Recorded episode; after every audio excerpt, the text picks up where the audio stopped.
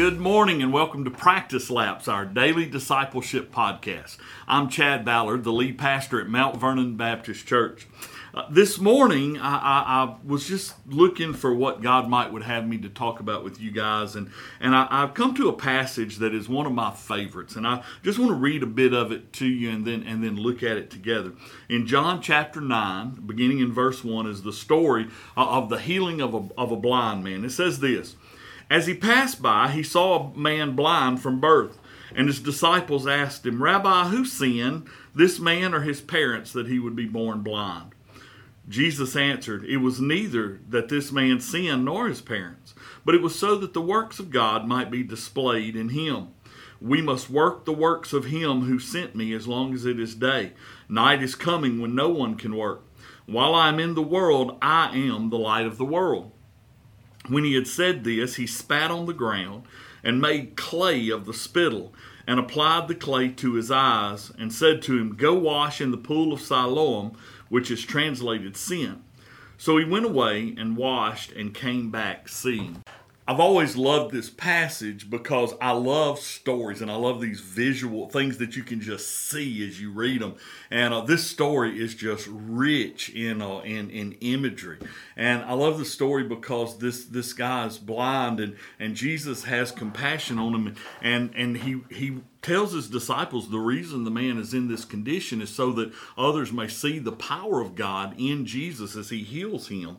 And uh, and my favorite image in this is just funny to me and, and it, it sounds kind of gross. You know, you wonder why did Jesus not just touch his eyes and heal him?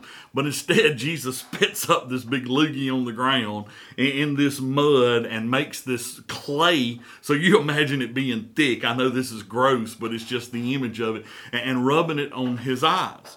And, so I, have thought about that a lot of times because Jesus tells him in this story, and, and this is great. He says to him, Go wash in the pool of Siloam, which is translated sent.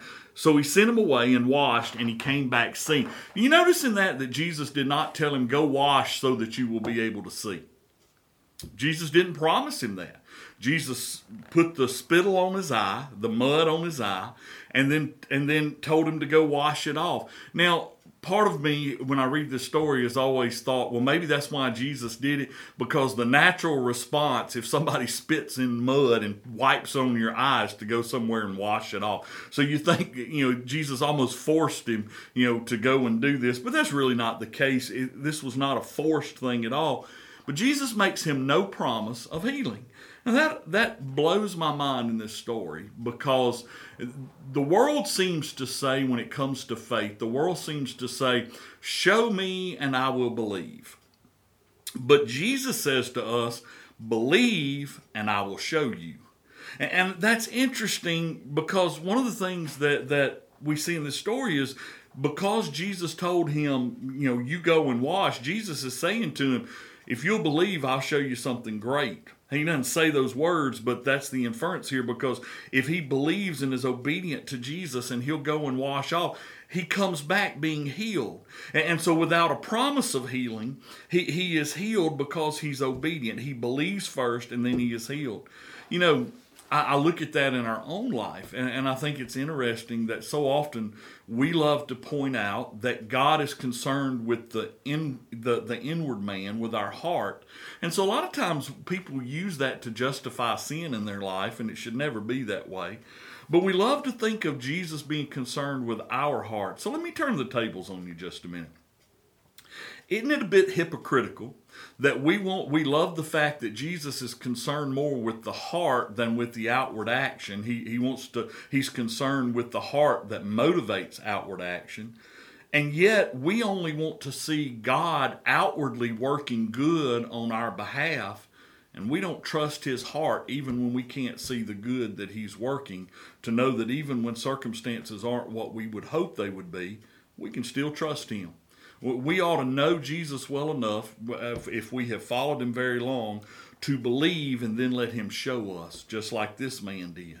to, to know that God only wants what's best for us, even when we can't understand it, and, and to trust Him, uh, trust His heart, knowing that His heart is good toward us.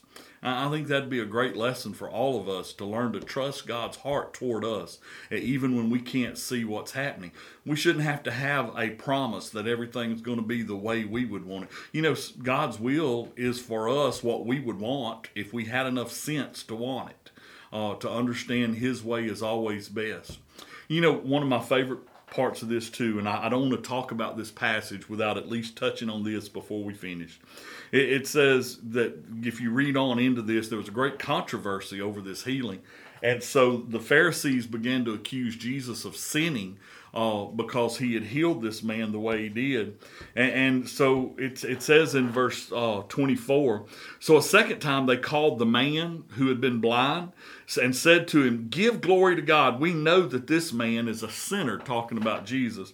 And I love the response. He said, He then answered, Whether he is a sinner, I do not know. One thing I do know, I was blind and now I see.